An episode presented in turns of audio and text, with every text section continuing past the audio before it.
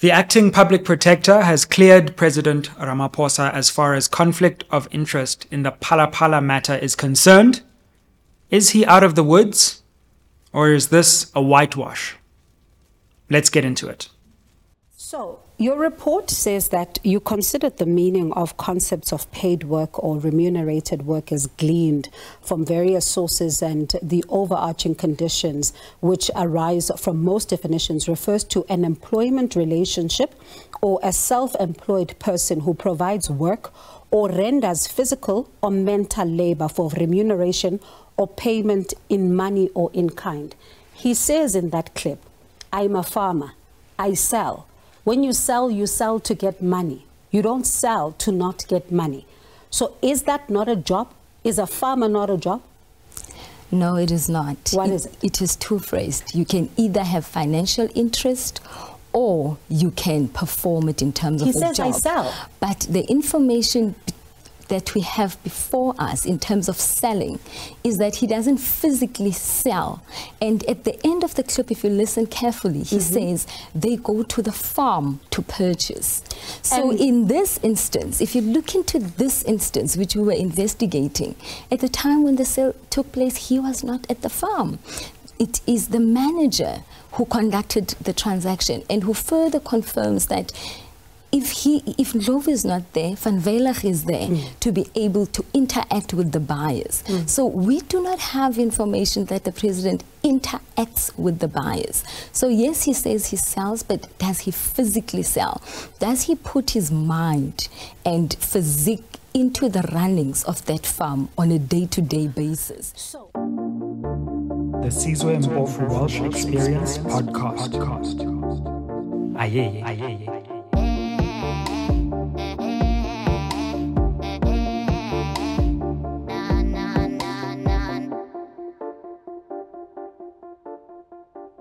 Spread the fire. Welcome back to SMWX. And in today's episode, we dive deep into the Public Protector's Phala report, an important milestone and landmark on South Africa's political landscape this year.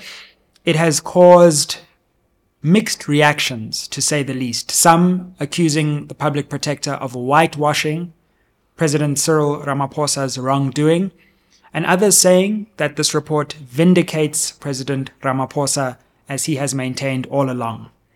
In today's episode, I want to break down our analysis into this report into three different parts. Firstly, we're going to look at the background. And after you listen to that section, you'll be up to date, really understanding the context, because we can't understand the reasoning in this report if we don't understand the background. So we'll look at that. Following that, we're going to look at the substantive reasoning in the report and see to what extent it holds. And we're going to look at three aspects of the report. First, the notion of conflict of interest and see how the public protector reasoned towards Ramaphosa not having a conflict of interest. Then we're going to dive into the question of paid work, which in some ways is related to conflict of interest. And then finally, we're going to look at some of the findings around President Ramaphosa's VIP protection unit. So let's dive into it and look at each of those aspects.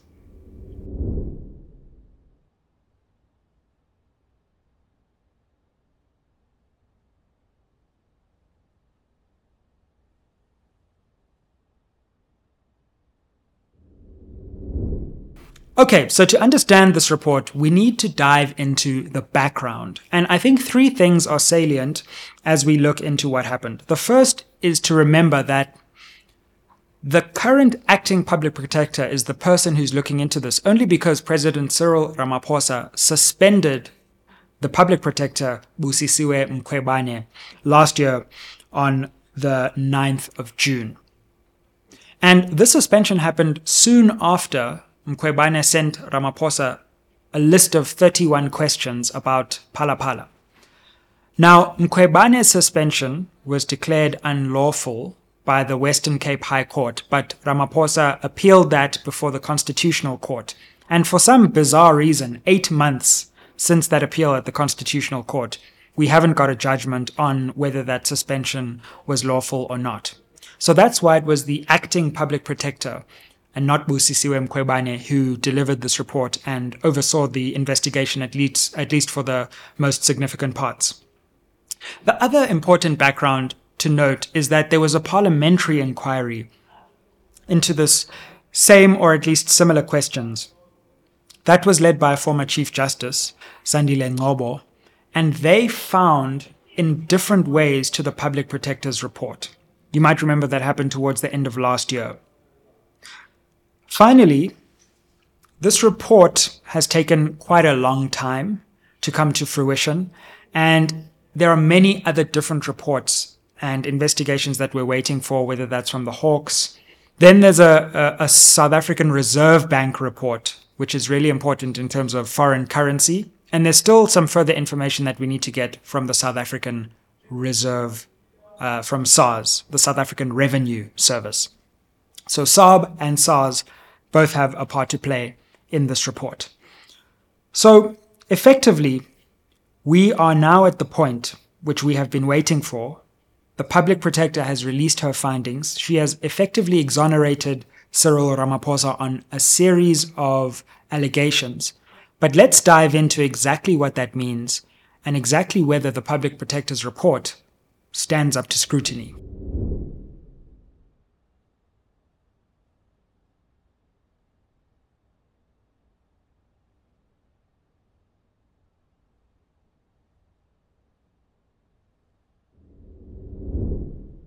Okay, so the first really interesting part of this report concerns conflict of interest. In a nutshell, this is when you hold two different interests. Often, when you're a public office bearer, one of them is private, like you own a business, the other one is public, you have a public position, and those two in- interests are in conflict. You can't execute them both at the same time without one impacting on the other.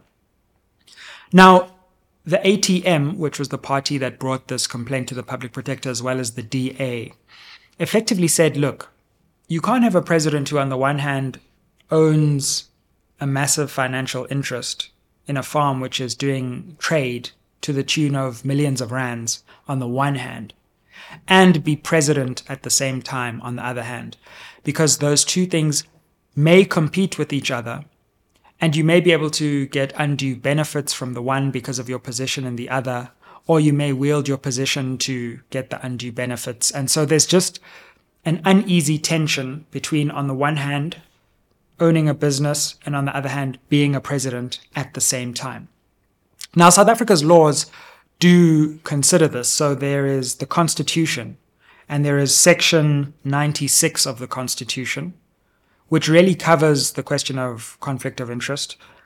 There's also legislation in terms of the Executive Members Ethics Act, the Public Protectors Act, and then there's a lot of case law that has emerged, especially around the question of presidential conflicts of interest. So the public protector had to have regard to the legal, constitutional, legislative framework and then determine whether, in these specific facts, with this specific business, this president, and this office, there was actually a conflict of interest. And effectively, the big thing she finds is that there was no conflict. Now, this is a little bit of a strange finding, if you ask me. And that's because when it comes to presidents, conflict of interest becomes heightened because of the importance of the presidential office. So this is not just any old governmental employee. This is the president. And the higher your office, the higher your responsibility to preserve the integrity of that office and to ensure that that office isn't tainted by other personal financial interests that may influence your discharge of your duties in that office. Now, the Constitutional Court in the Nkandla judgment, you'll remember President Jacob Zuma kind of was seen to have improperly benefited. What? Getting a private benefit from his public office at Nkandla. And in that Constitutional Court judgment, there was an interesting line in paragraph 9, which I'd like to read. It says, The potential conflict lies here. And this is in relation to president's conflicts of interest. On the one hand, says Justice Mogoeng, writing for the full court, The president has the duty to ensure that state resources are used only for the inv- advancement of state interests. You can only use state resources for the advancement of state interests, not private interests, not business interests. So if you have access to state resources, a conflict arises where those resources are deployed for any other interest other than state interests. It continues. On the other hand, there is a real risk of him closing an eye to possible wastage, that being the president, if he is likely to derive a personal benefit from indifference. Let's just take a step back there because that's to do with the Nkandla facts. But basically, a president may overlook certain benefits that they get if they believe that they're able to derive benefits from some kind of conflict of in- interest. That conflict may cause them to overlook the way the conflict of interest is happening. That's the whole point of conflict of interest. It it it it creates a problem in your lens because your own bias and your own interest causes you not to see certain things. And finally, the court then says to find oneself on the wrong side of section 96 of the Constitution, which is the relevant section, all that needs to be proven is a risk. And here's the kicker it does not even have to materialize, that being the risk. So, when it comes to a president, what the court is saying is that you are in a conflict of interest if there is even a risk that there is a confluence between your private interests and your public duties. Not that you did anything, just that you created a risk that something may be done. And that risk doesn't have to materialize. The risk itself is the conflict. And you can see why that matters because when you're the president, when you have national secrets at your disposal, when you can decide whether the country goes to war or not, whether you take the main economic decisions, not for your family, but for the entire country, whether you wield, when you wield the, the disproportionate amount of power in government, anything you do that exposes you to a potential private risk is itself a conflict.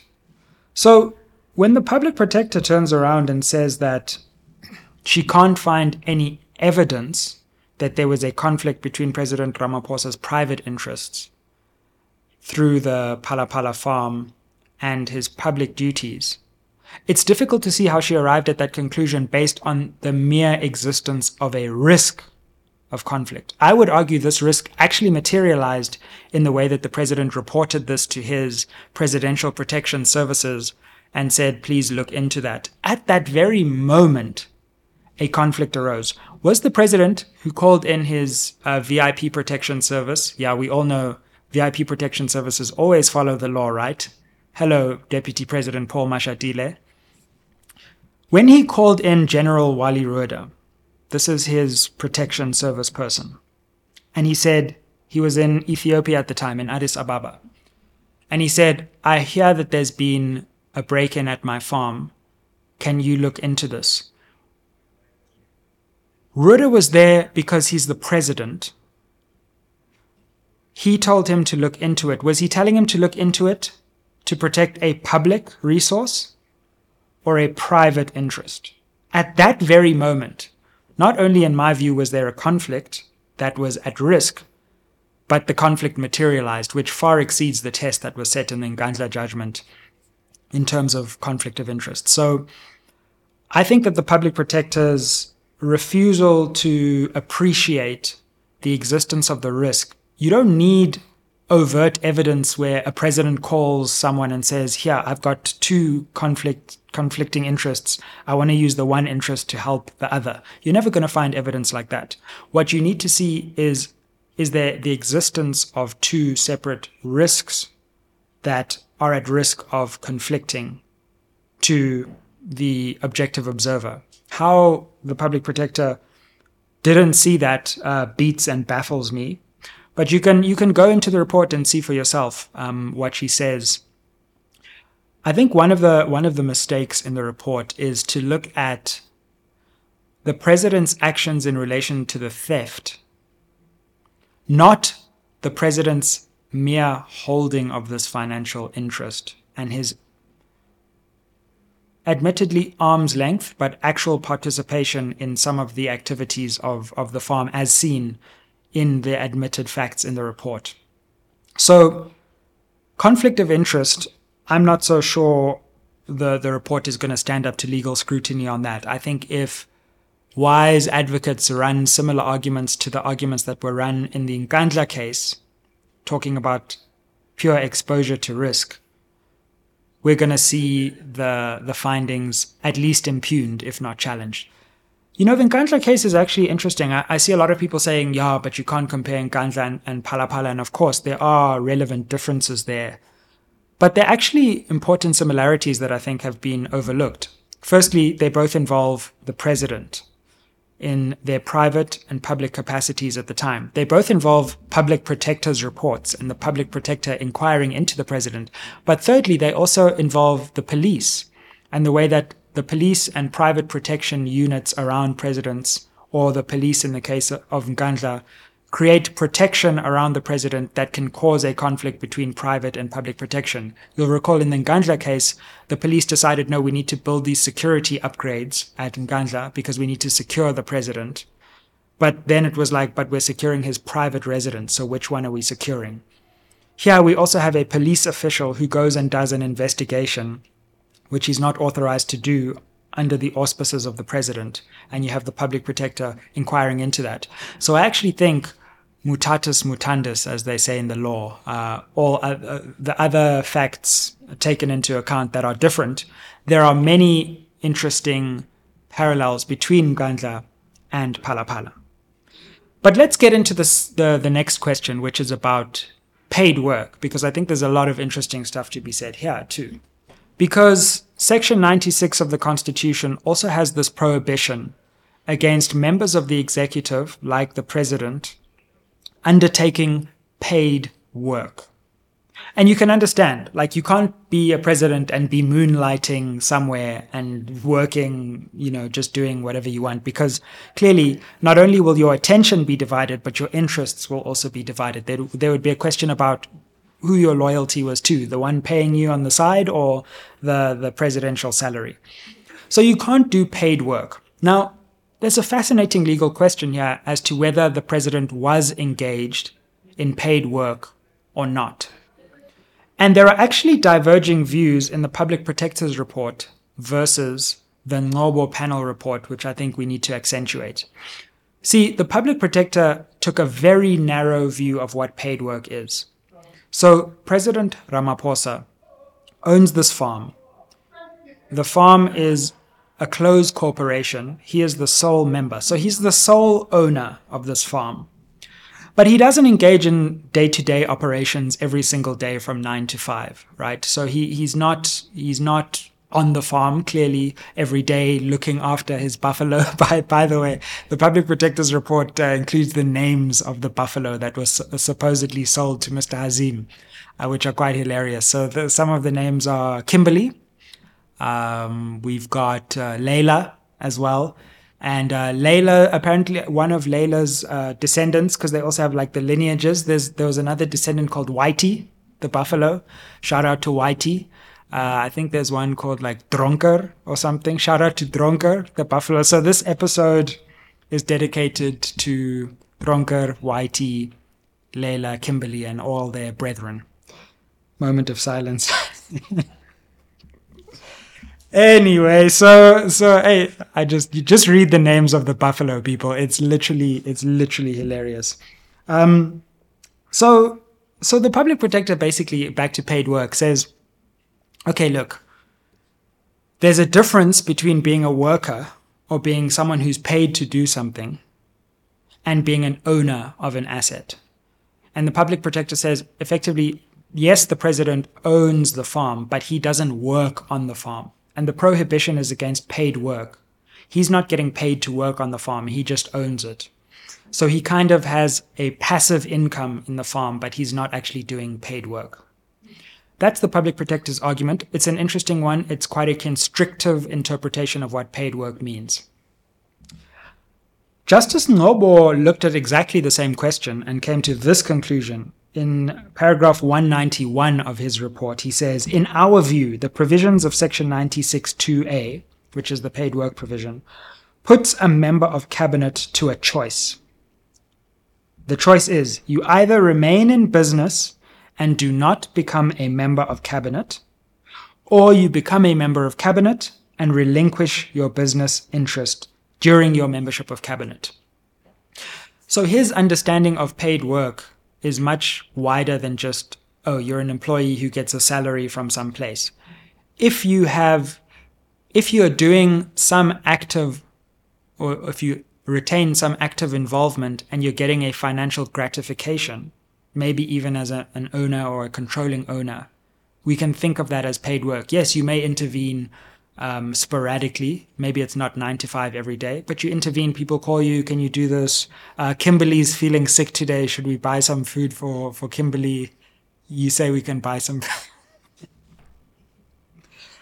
uh, so, so basically, receiving a gratification while performing effort can be seen as paid work, even if you're just a controlling shareholder.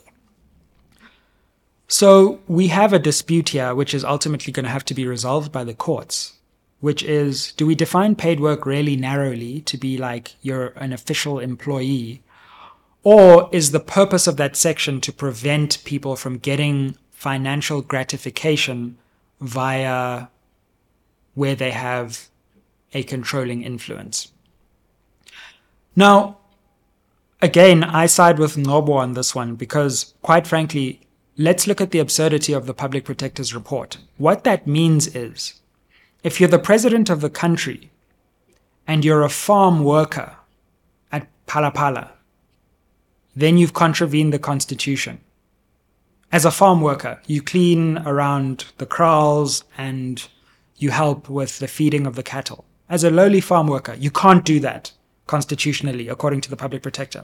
But if you own the farm, and you can call people and tell them where to put the money on the farm and where the money should go and you you you own the land on the farm through a trust that's okay.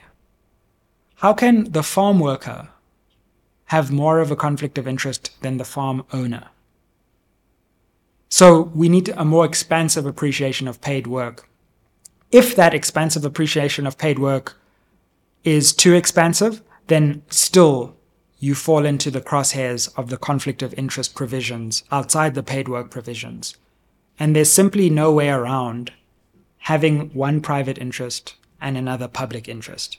And the fact of the matter is, the public protector used all sorts of legal legerdemain or uh, acrobatics or tactics to avoid a very obvious truth, which is that the president has a deep private interest on the one hand a deep public interest on the other, and those two things clashed on the day of that robbery and in the weeks following that robbery when he tried not only to suppress it or at least not tell the public, but also to get to the bottom of it via his protection service. So that's my view on the paid work question. We've looked at paid work, we've looked at conflict of interest. Now I want to turn attention to General Wally Rhoode and see how come the public protector found against him while not finding against the president.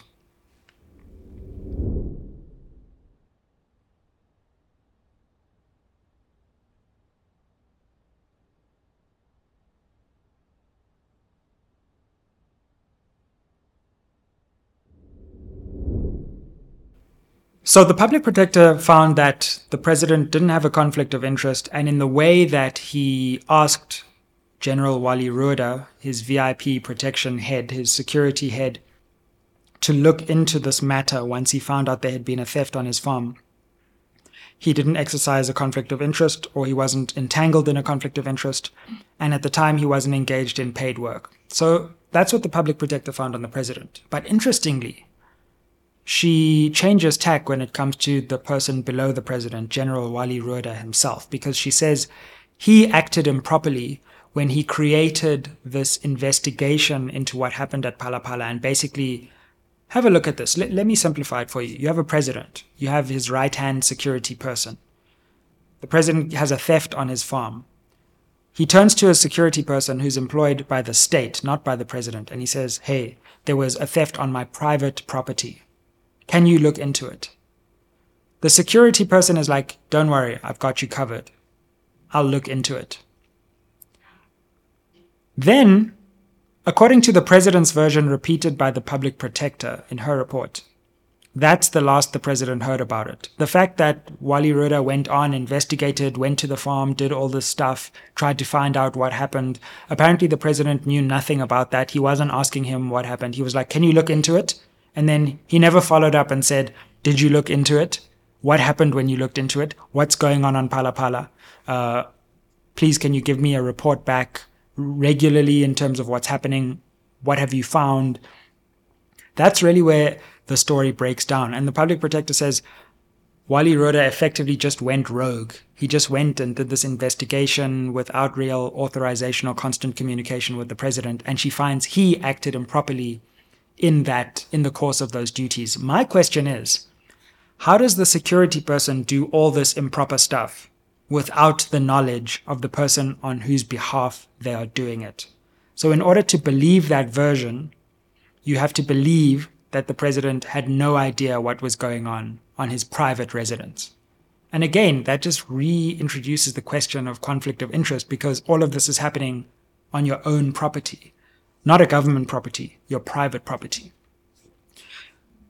You know, I think the interesting thing on this as well is to compare it with what happened with, with Deputy President Paul Mashatile. I'm sure you also those viral videos of security personnel getting out of a black SUV and with armed, you know, what appears to be assaulting people on the side of the road. Uh, for what reason, we don't know. But you can see how these VIP protection services almost become a law unto themselves. And there are many anecdotal stories of how this happens. I even have my own one about what happened to me at the Marikana Commission uh, one day, which I'll tell about the Presidential Protection Services. So we actually have two similar situations in which the VIP protectors of these powerful politicians take the law into their own hands. But the question is, why do they feel the license to do that? Is it because they're so close to powerful people that they know those powerful people can sweep it under the carpet for them? Or do the powerful people use them and get them to take the fall if anything goes wrong while protecting themselves?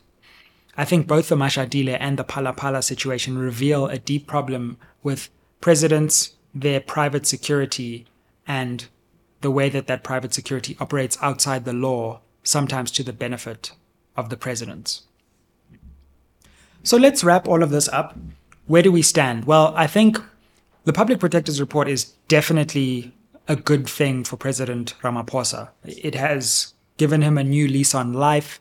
It really has exonerated him in one of the most important inquiries, which is did he breach the Constitution? Did he have a conflict of interest? So there's no doubt that this is a good thing for President Ramaphosa politically as well as uh, legally for now.